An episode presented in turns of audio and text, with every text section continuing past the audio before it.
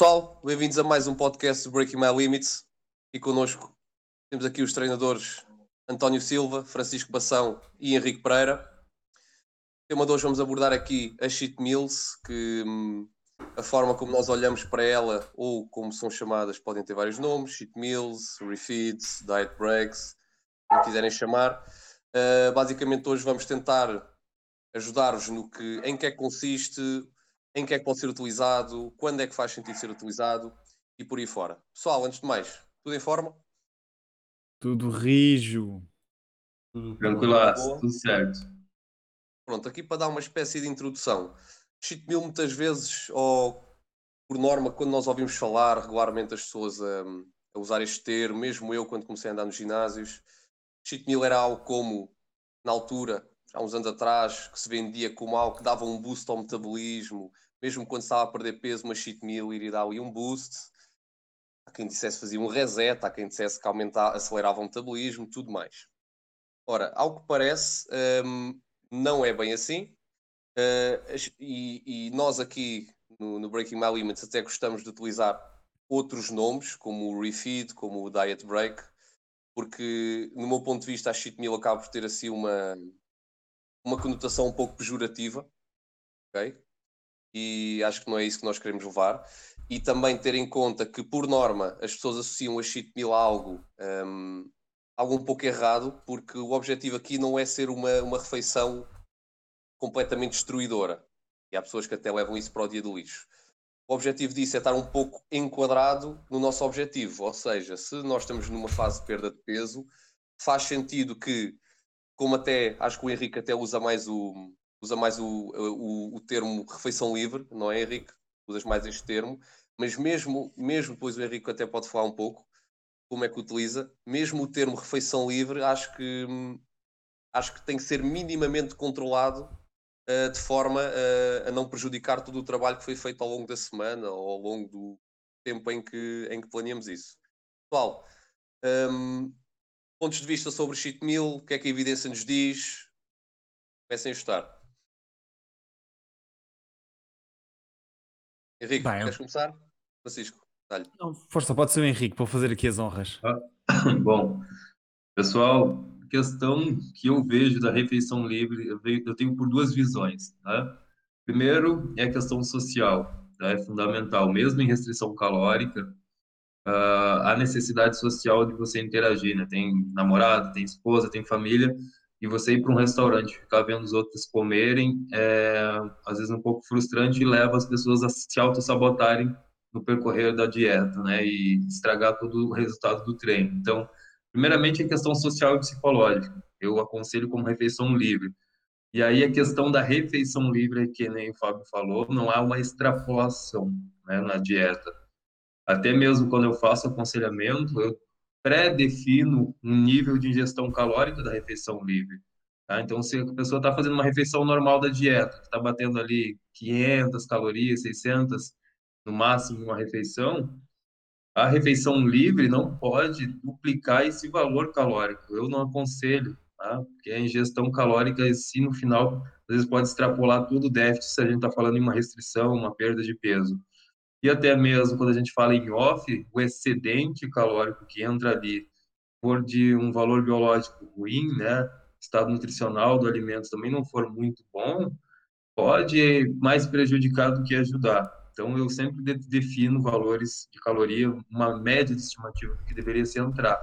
Tá? E a outra questão que eu gosto da refeição livre é mesmo como um refeed, que a gente chama mais como um carbo up, às vezes, uma estratégia de você aumentar os estoques de glicogênio, tanto muscular e hepático, para que o treino que vá vir decorrer depois da refeição livre, normalmente ele utilize grupos musculares mais fracos, ou que tende a ser, uh, ter uma maior necessidade de desenvolvimento. Então, você está com os estoques de glicogênio alto, pela refeição livre, que normalmente eu aconselho que seja baseado em carboidrato, para que você consiga treinar e manter uma síntese proteica, manter um desenvolvimento de treino melhor, né? Porque não vai entrar só carboidrato, vai ter proteína e o balanço diário que vai acontecer depois do treino é fundamental.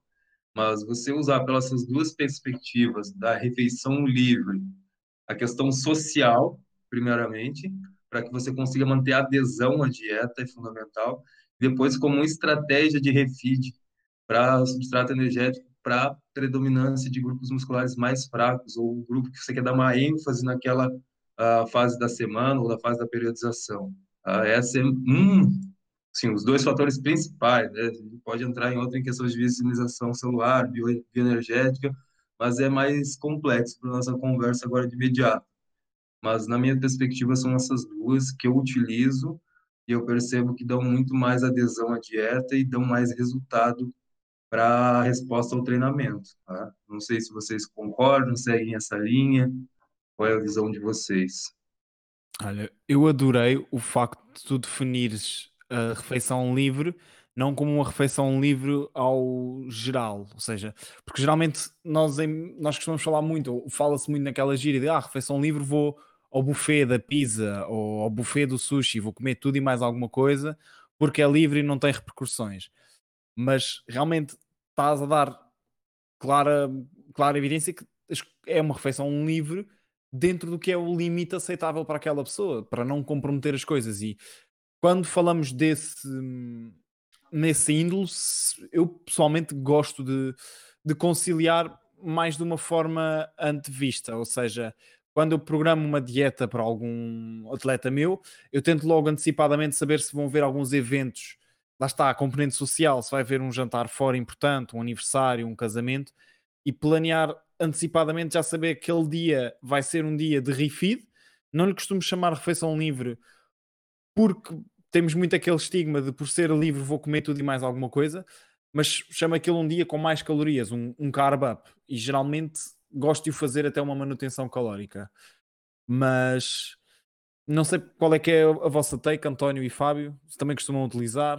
Olha, antes de passar para o António, queria só fazer aqui um parênteses para o pessoal que algum pessoal possa não nos acompanhar tanto ou assim. Isto, isto aqui passa no sentido o que o Henrique estava a dizer, o porquê de restringir até certo ponto as calorias uh, ingeridas nesta refeição. Porque quando nós estamos numa restrição calórica, nós queremos atingir aquele tal déficit calórico que nós tanto, tanto teimamos em falar. E nós podemos olhar isto diariamente, mas também podemos olhar como aqui um budget semanal. Ou seja, se nós semanalmente, de segunda a sábado, conseguimos fazer um déficit, vamos pôr números redondos, de 3 mil calorias, estamos em déficit, estamos a fazer o trabalho bem feito. Um, se naquela refeição livre de domingo como o Francisco disse, vamos ao buffet do chinês, do sushi, o que for, e rebentamos com uma, uma refeição altamente calórica, com, com 4 ou 5 mil calorias, provavelmente nós estamos a pôr em causa todo o trabalho que foi feito anteriormente. Por isso acho que é uma estratégia muito interessante aqui do, do Henrique, não só restringir até certo ponto essa refeição livre, uh, mas até dar até um, um teto máximo de, qual é, de até onde é que deve ir. Por isso, Acho que esta é a principal razão para vocês perceberem. António, sorry. Olha, a minha abordagem no geral, uh, eu, não, eu não costumo planear nenhum tipo de refeição livre ou refeeds, uh, pela simples razão de, muito provavelmente pelo background que tenho como atleta de júri, ter que perder peso de uma forma mais abrupta do que seria bom. Eu vejo um bocadinho que muita, não vou dizer muita gente, mas algumas pessoas acabam por poder usar essa ideia de que tem aquela refeição livre e vamos imaginar que tem um déficit calórico já um bocadinho mais agressivo ou são iniciantes e quase que às vezes começam a viver para aquele dia livre. De, naquele dia livre vou ter um bocadinho mais de flexibilidade para comer e acho que é um grande stress a longo prazo. Portanto, eu não sou o maior fã de os utilizar nesse sentido. Tenho um, tenho um bocado de cuidado em aplicá-lo. Agora, acho super útil em caso de atletas que já tocaste à medida que vais com o tempo, conhecendo como é que eles trabalham e o quão experientes é que são. Alguns atletas que demonstram que têm alguma dificuldade ou estão a ficar cansados do déficit calórico e eu tenho, eu tenho confiança para dar esses refeeds, aí dou. Uh, normalmente mais para as calorias de manutenção que eles tinham anteriormente. Normalmente estabelece aí, vamos imaginar que na altura a manutenção dele seria 1700 e eu estou a trabalhar com ele agora no déficit calórico de 1400, vamos imaginar. Eu digo, olha, tens o dia livre, podes comer mais à vontade, mas evita passar acima das 1700. Eu gosto mesmo assim de dar um target, gosto que eu quantifique o que é que está a comer nesse dia. Um, isto porque, caso mesmo eu ultrapasse, se ele tiver a quantificar, eu sei como é que podemos gerir o resto da semana que vem. Porque na semana que vem eu posso dizer, olha, passamos um bocadinho a mais, não faz mal, mas calhar em vez das 1400 esta semana, vamos ter dois ou três dias com as 1300. Então eu trabalho muito neste modo e só costumo usar o refeed em atletas que atletas, clientes que demonstram fadiga no déficit calórico. Uh, se não demonstrarem essa fadiga, eu sou sincero, eu não uso simplesmente por essa situação. Uh, algumas pessoas que voltam a aquela sensação e têm um bocado mais de liberdade e cedem-se. Se sabem que vão ter um refeed em uma semana ou duas, uh, ou de, vamos imaginar algumas pessoas que priorizam, imagina de 4 em 4 ou de 5 em 5, whatever, dependendo de pessoa para pessoa começam a viver um bocadinho a dieta, não é para perderem o peso, mas sim para chegar ao dia do refeed com o peso X para poderem comer o que querem. Então um bocadinho a minha abordagem é mais conservadora neste sentido. Eu também acabo por fazer, acabo por tentar, lá está, educar a pessoa de que dentro do possível ela no seu target calórico tem alguma flexibilidade. Lá está. Eu não gosto da aborda desta abordagem por completo, ou seja, eu tento transmitir que mesmo tentando cumprir os macros, maioritariamente é com alimentos de qualidade, não é? Não é basicamente agora dou, uns, dou uma margem de hidratos de carbono e ele vai, vai ingerir tudo em gomas e em chocolates, não é isso. Não quero, não quero que a pessoa caia nesse erro, mas tento dar alguma flexibilidade um, ao longo da sua dieta. Um, e depois, consoante, um pouco como o António disse, consoante se a pessoa, ou aliás, com o contacto com a pessoa, se eu achar, se eu sentir ela está a ter algum problema em aderir à dieta por motivos de a ter algumas vontades de, de comer determinadas, determinados alimentos ou assim, então eu tento adotar uma estratégia nesse sentido com, com a pessoa, mas lá está, vai sempre depender de caso para caso. Depois, queria fazer a questão que é a nível fisiológico, o que é que vocês acham que são os, as melhores valências disto? Tem valências? Não tem? Em que situações é que se pode fazer? Tirando a parte do que o Henrique já falou, uh, do carb up, de, de, utilizar como, como aumento de, para, para preencher as reservas de glicogênio muscular e hepático, para termos mais rendimento no treino a seguir ou nos dias seguintes. Existe mais alguma uh, qualidade fisiológica que estes, esta refeição livre, que este cheat meal possa trazer? Eu gosto de usar não só também pensando nos carboidratos como base para glicogênio e tanto muscular hepático, mas também a questão da ingestão de gordura. Principalmente quando eu falo em restrição calórica para atletas femininas, tá? Por quê? Elas tendem a entrar no quadro de, de amenorreia, né? Ou oligomenorreia, que é a perda do ciclo menstrual ou ausência do ciclo menstrual por baixa ingestão de gordura, né? Gordura é, é o precursor de hormônios fundamentais, tanto estradiol, testosterona. E eu percebo que elas entram nesse quadro, né? Uh, de oligomenorreia, uh, muito fácil com a baixa ingestão de gordura. Então, às vezes, eu uso até mesmo a refeição livre, né? Para que entre não só carboidrato, mas que entre um excedente calórico baseado em gordura, para que os precursores bases, né, para alguns hormônios que são fundamentais, tanto para a sinalização proteica, né, que a testosterona é um hormônio anabólico, dentro da medida do possível, para estradiol também nas mulheres, a progesterona também, para elas é tão hormônio, é tão fundamental para o anabolismo quanto a testosterona. Então, eu consigo elevar um pouco a quantidade de calorias de gordura, que vai ser fundamental para síntese de hormônios fundamentais e vão melhorar tanto em questão de performance, questão de sistema hormonal e até mesmo sistema neuronal, né? Porque a própria estradiol tem ligação a receptores específicos no neurônio e levam à saciedade, levam ao conforto, ao prazer.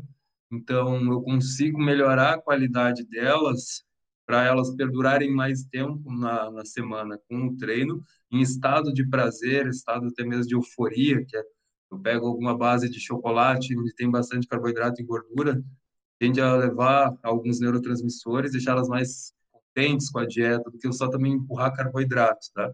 Então, eu uso muito essa visão da gordura, entrar com gorduras fundamentais para outras vias fisiológicas, que não só pensando na reserva energética de glicogênio e muscular e hepático, tá?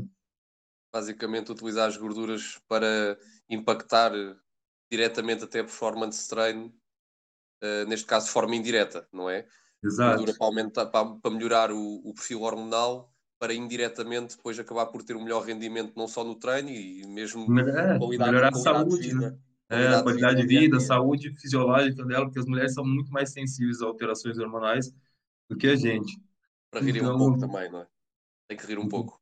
É, então eu consigo ver nitidamente essa resposta delas depois que elas fazem um aumento de ingestão à base de gordura também durante o final de semana, dentro de uma refeição livre, a questão de desempenho delas e o sistema ah, emocional delas melhora também. Isso de relação direta ao aumento dos hormônios principais.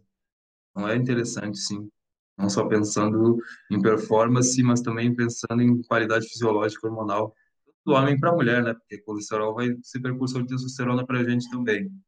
Então, é fundamental.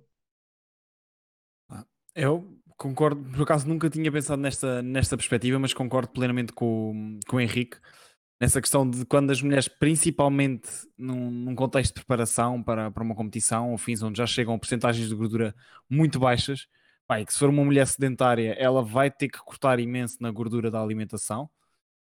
Pá, acho que é uma, uma ótima estratégia e que nunca, nunca tinha pensado nesse, nesse aspecto e acho que faz bem sentido. Um, no entanto, outra coisa que eu gostava de levantar, já que falaste dos mecanismos fisiológicos, é que toda a gente fala que eu faço um refeed para acelerar o meu metabolismo o resto da semana. E acho que já estamos numa fase de evidência onde se percebeu que, por mais que, o, que um dia mais alto em calorias possa levar a um ligeiro aumento do gasto calórico, a maioria desse gasto calórico vai ser pela digestão da própria alimentação que foi ingerida.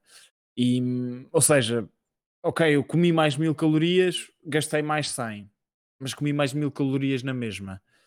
E isso não vai ter uma repercussão de todo significativa no resto da semana, muito menos que contrabalance o que nós gastamos no resto da semana, os- o que nós comemos a mais.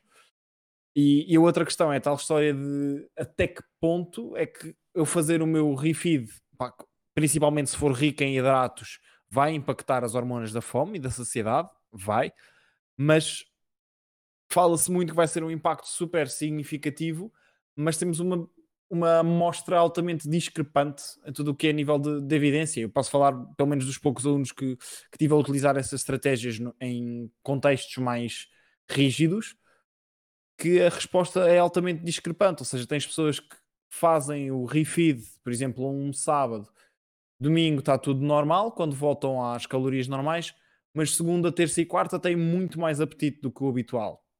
E tens pessoas que é o oposto, que o apetite parece que des... volta um bocadinho atrás, mas depois acaba sempre por voltar ao, ao apetite normal de dieta. Não sei se vocês têm esse tipo de perspectiva. É assim, eu- sigo essa uma linha muito semelhante à tua. Na realidade, o que eu noto no geral é que, vamos dizer, a parte de saciedade normalmente mantém-se melhor ah, nos dias seguintes, 3, 4 dias, mas depois volta nu- ao nível normal.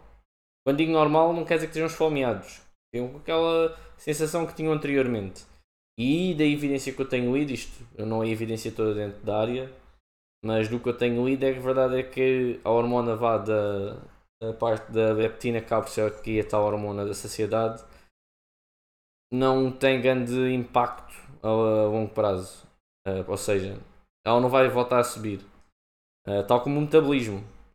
Eh, tem uma variância naqueles dias, mas de forma geral, se formos ver depois a longo prazo, o efeito que teve foi mínimo ou insignificante. O que eu, daí eu também não ser mega fã de usar os refinings, porque na realidade não vejo a grande vantagem deles em termos fisiológicos. Em termos emocionais, em alguns atletas dos que eu tenho confiança, sim, acho que é uma boa parte, dás um bocadinho mais flexibilidade. O Henrique deu aqui um bom exemplo. Nós temos família, temos amigos, que gostamos de ir comer fora.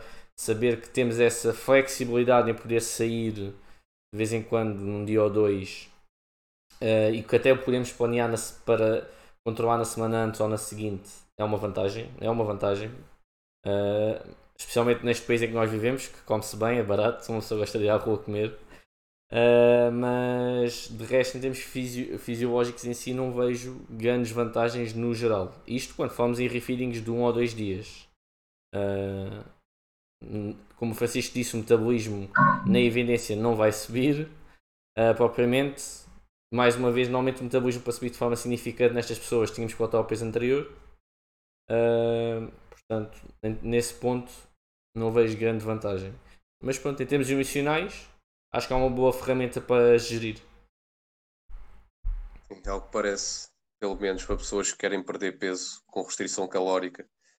Quando, quando se igualam o, as calorias, neste caso, quando se iguala o déficit calórico de cada pessoa, uh, com refeed ou sem refeed, pelo menos a nível de perda de massa gorda, não parece haver assim diferenças significativas. A nível psicológico, como já falámos, não só a nível de evidência, mas também a nível de prática com os nossos alunos, quando bem gerido, até acaba por ser interessante e parece interessante. Por último lugar, existe alguma situação, ou aliás, situações onde vocês, neste caso situações, pessoas, uh, em, que, em que determinadas situações é que vocês acham que uma pessoa não deve fazer, não deve fazer refeeds, ou cheat meals, ou refeições livres, quando é que vocês acham que uma pessoa não deve fazer, uh, e por que motivos, e se, e se acham que há um aluno vosso, por algum motivo, não pode fazer este tipo de estratégia, que outra estratégia é que podem optar? Já vos aconteceu? Não vos aconteceu? Cara, eu vou falar, antes de entrar nesse assunto, uh, só complementando o que o Antônio falou, dessa relação mesmo, né, do controle de saciedade por até uh, neuropeptídeos, que a gente sabe, o PON, que é, próprio, que é a própria melanocortina, e o CART, que é o transcritor de cocaína e anfetamina, que são uh, neurotransmissores orexígenos, né, os níveis deles, mesmo junto com a grelina, eles, junto com o neuropeptídeo Y, são ligados ao controle do apetite, né? Sendo uns orexígenos e o próprio neuropeptídeo Y uh, anorexígeno. Eles são, de forma aguda, fundamentais, né? Quando a gente pensa realmente em fazer uma refeição livre. O próprio aumento do GLP-1, né? Que a gente já vê até a utilização no mercado off-label como fármaco para controle do apetite, a gente vê que de forma aguda esses neurotransmissores, neuropeptídeos, eles são, são fundamentais. Quando a gente pensa em leptina, a leptina é muito mais crônico.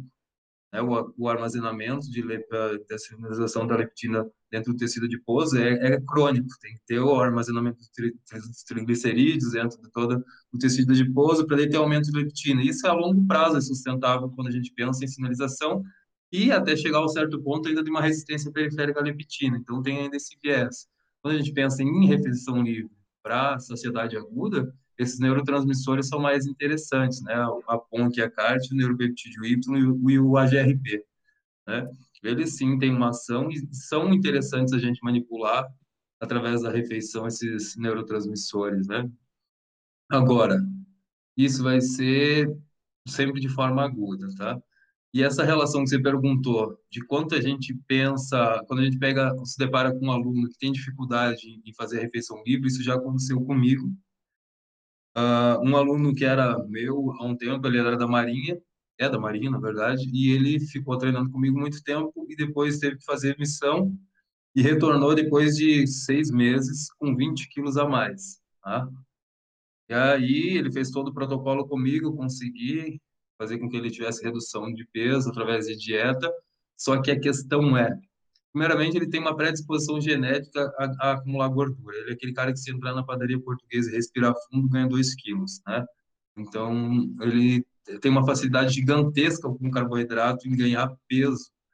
E aí, outra questão, ele tem uma, uma compulsão alimentar gigantesca. Ele mesmo relatava para mim que ele não fazia refeição livre.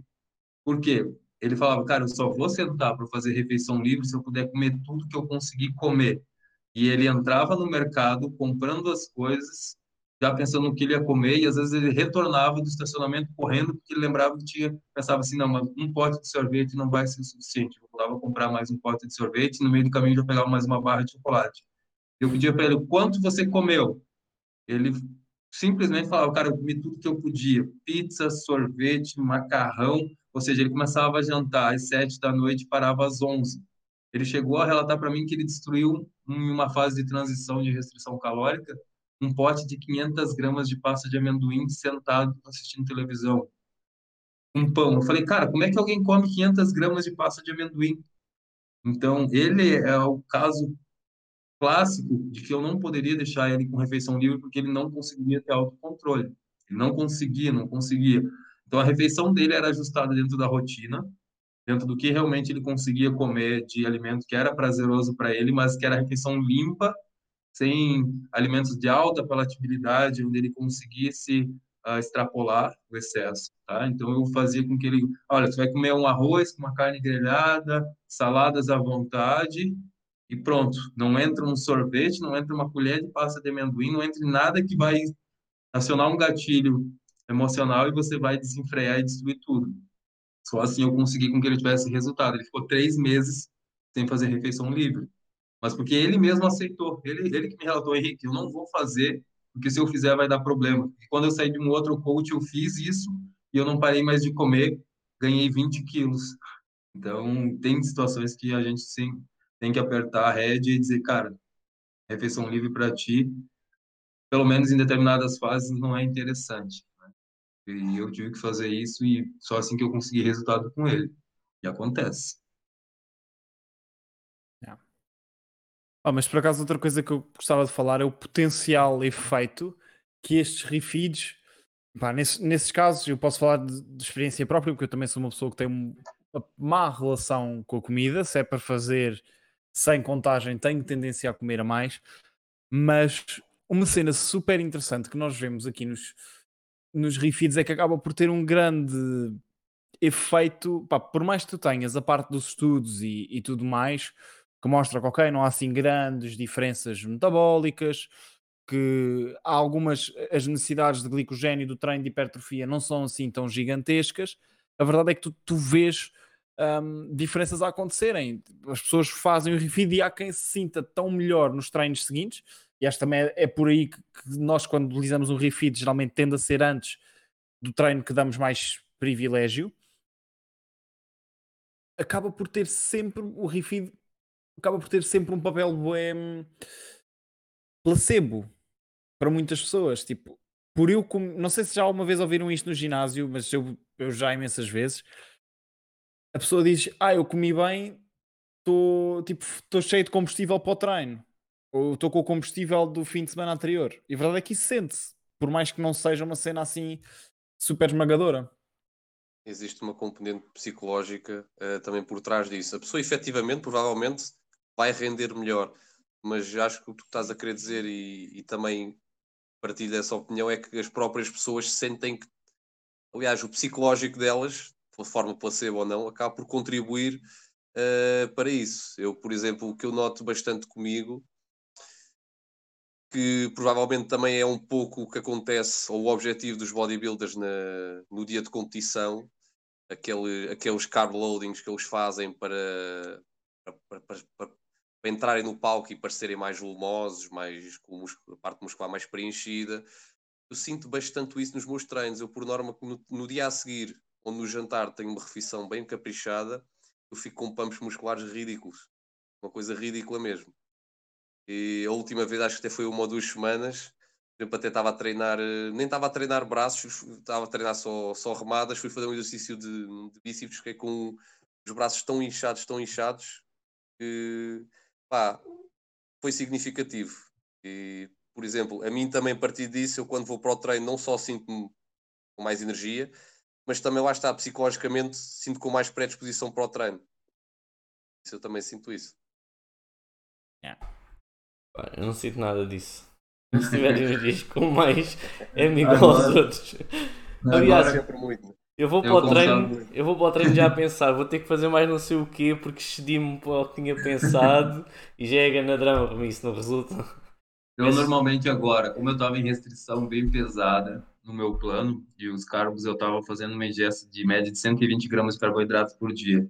Não era uma low carb, mas estava bem apertado, porque depois eu fazia aeróbico de 45 minutos mais o treino. Então, meu déficit estava 1.200 calorias abaixo do meu GET, né? Então, meu VET estava bem apertado. A questão é, eu tive que agora, nessas últimas duas semanas, me obrigar a fazer uma refeição de carbo no meio da semana, porque o meu desempenho já não estava mais sendo suficiente. E eu percebi que o meu físico estava muito flat já, já estava entrando muito mais em sinalização catabólica do que anabólica. Então, eu tive que entrar com refil, além da refeição livre do final de semana, eu tive que fazer um carb up. Então, toda quarta-feira agora eu peço uma pizza. E eu percebo nitidamente, quando eu chego na quinta-feira para treinar, final do dia, onde já o estoque de glicogênio conseguiu ser reparado, um pump gigantesco, né?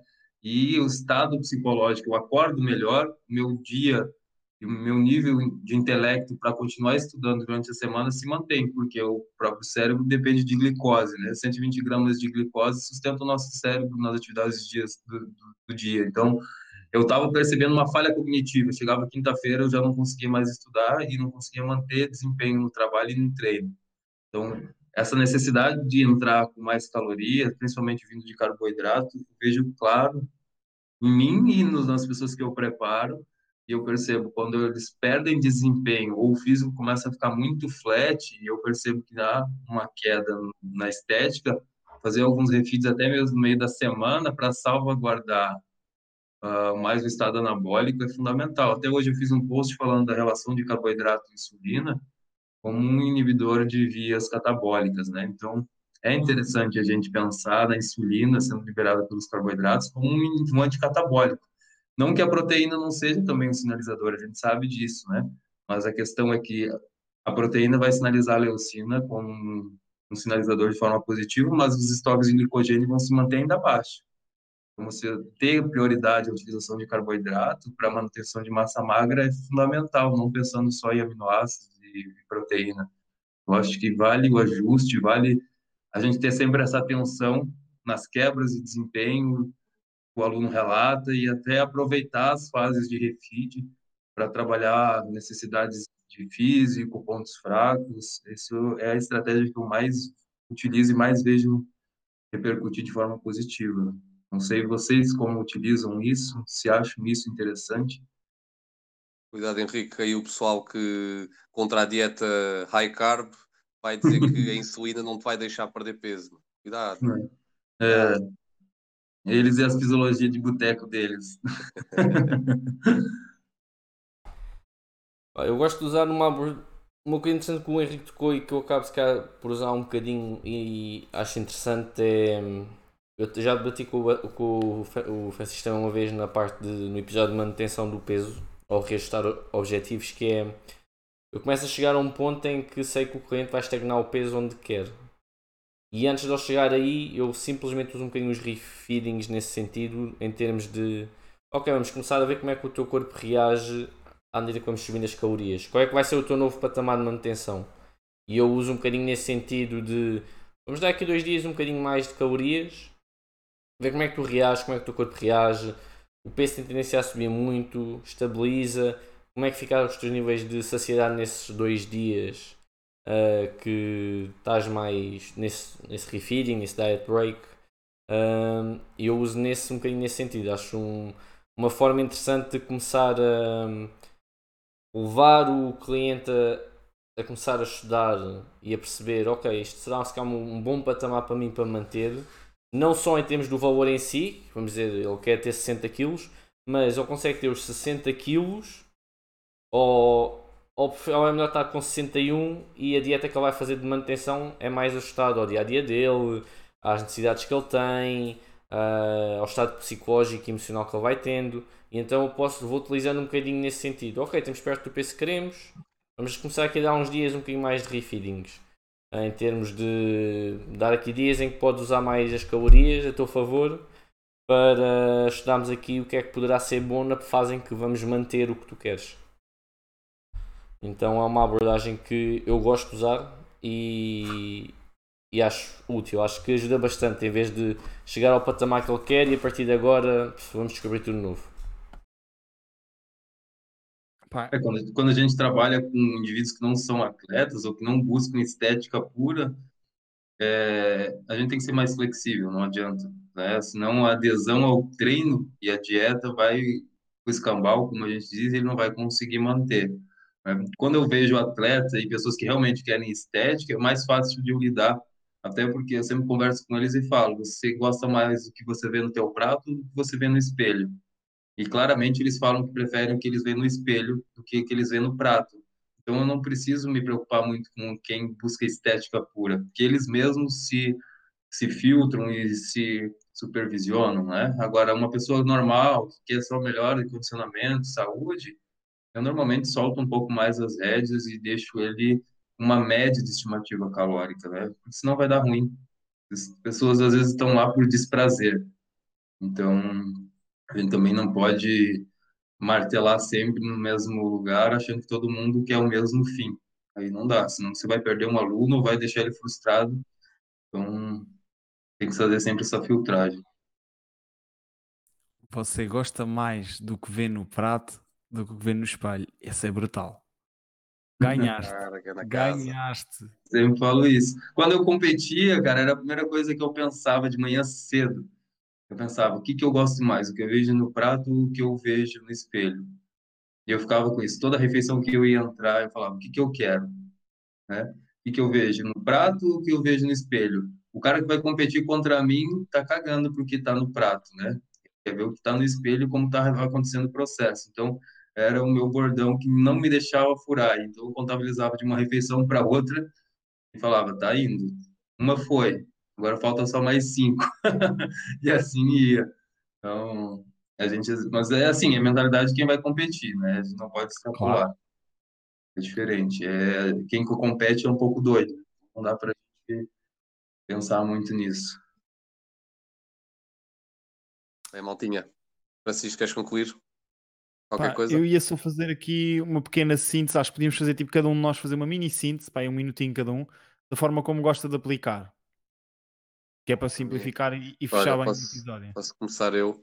Basicamente, pegando aqui tudo, eu acho que, de uma forma geral e olhando para os benefícios, eu acho que esta cheat meals, refeição livre, como quiserem chamar, acho que acaba por ser mais interessante se nos ajudar a aderir à dieta, porque ao que parece, a longo prazo, uh, tirando se calhar os atletas, não é se calhar, tirando os atletas de elite, que deve ser tudo o mais meticuloso possível, uh, para pessoas, mesmo que queiram melhorar o seu físico, mas a nível recreativo, a adesão à dieta a longo prazo e a consistência é que acaba por levar ao sucesso e a atingir os objetivos. Por isso, mais numa vertente de ajuda psicológica, principalmente, pode haver algum, algumas, algumas mais-valias a nível fisiológico, mas principalmente do meu ponto de vista, eu gosto mais de utilizar e olhar para isto a nível psicológico porque ajuda a aderir à dieta a longo prazo. Se assim for, se essa refeição livre ajudar a aderir à dieta a longo prazo e consistentemente, então vamos aplicar como foi referido aqui, de forma ajustada e de forma coerente, não à balda, não é? Como, como muitas pessoas fazem. Se assim for, uh, acho que é uma ferramenta muito forte para usarmos.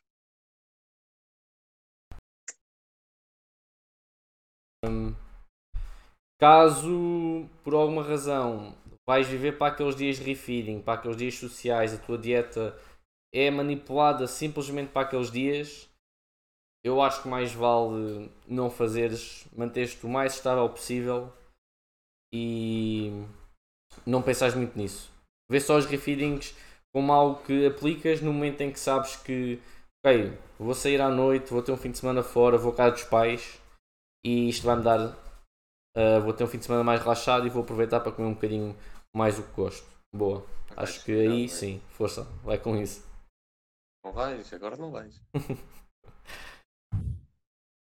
Cara, a minha visão entra mesmo no conceito de vocês. Eu só acho que a relação é também definição de datas, né? Quanto mais prolongado for a data que você tem para se apresentar, ou que você quer um físico, que você busca um projeto verão, busca perder peso no casamento, ou você é um atleta que vai competir, conforme a data, a restrição vai ser mais severa ou menos severa. Então, se você já tem uma ideia definida de quando você quer ter um estado de físico que te agrade, a entrada dos, das refeições livres vai ser mais ajustada e até mais flexível. Quanto mais estreito for a janela que você tem para ter um físico que você almeja, mais você vai ter que abdicar de algumas refeições, ou até mesmo a refeição não vai ser tão livre quanto você imagina. Mas ela é fundamental, tá? tanto em nível fisiológico quanto social. Deve ter, se você realmente entra dentro da dieta e consegue vivenciar ela, caso, como a gente falou, tem pessoas que não conseguem manter uma refeição livre ajustada com uma estimativa de calorias que deve entrar. Então, tente abolir um pouco até que o objetivo teu fisiológico e estético seja positivo. Né? Não vai ser por um mês sem refeição livre você vai morrer. desde que a refeição que seja da dieta também seja prazerosa. A gente está pensando em refeição livre no McDonald's, mas a refeição livre, às vezes, para alguns alunos meus, é comer um bife grelhado com arroz e salada. Essa é a refeição livre. Eu tenho uma aluna minha que é vegana e a refeição dela é comer berinjela assada com tofu. Ela me manda mensagem para ter isso como refeição livre. Eu falo, isso é refeição livre da onde, menina? Mas quer comer, come. Ah, então, ajustar conforme a sua necessidade e o teu objetivo é sempre interessante. Não? Yeah. eu diria, só para, para concluir então o meu take, refeição livre é uma refeição para adultos, não é uma refeição para crianças. Portanto, aproveita para fazer a refeição livre quando realmente precisas e não deixes que extrapoles as calorias desnecessariamente, como eles já falaram. Se a vais fazer e se queres periodizá-la com o teu treino, tenta juntá-la antes de os treinos mais importantes da tua semana, pre preferencialmente no dia antes do treino mais importante ou na, na noite antes do treino mais importante. Ou se vais fazer um ou dois dias de refeição livre ou de carb up ou de mais calorias, tenta fazê-lo antes da semana mais difícil do teu bloco de treino. Seria a tua semana de sobressolicitação ou de choque ou o que for. E é isto. Ah, privilegia os hidratos e as gorduras, mantém a proteína normal. Boa. Altinha, temos aqui mais um podcast do Breaking My Limits. Espero que tenham gostado. Obrigado, pessoal. Tiveram 5 estrelas. Não se esqueçam de seguir aqui, o, subscrever aqui no YouTube. Deixem comentários, as, as vossas questões, sugestões de a temas que queiram que nós que, que, que seja abordado aqui no nosso podcast. Não se esqueçam também de seguir no Instagram, sigam também para mais informação e conteúdo de qualidade o Instagram do Henrique Pereira, António Silva. Até à próxima, pessoal. Carga na casa.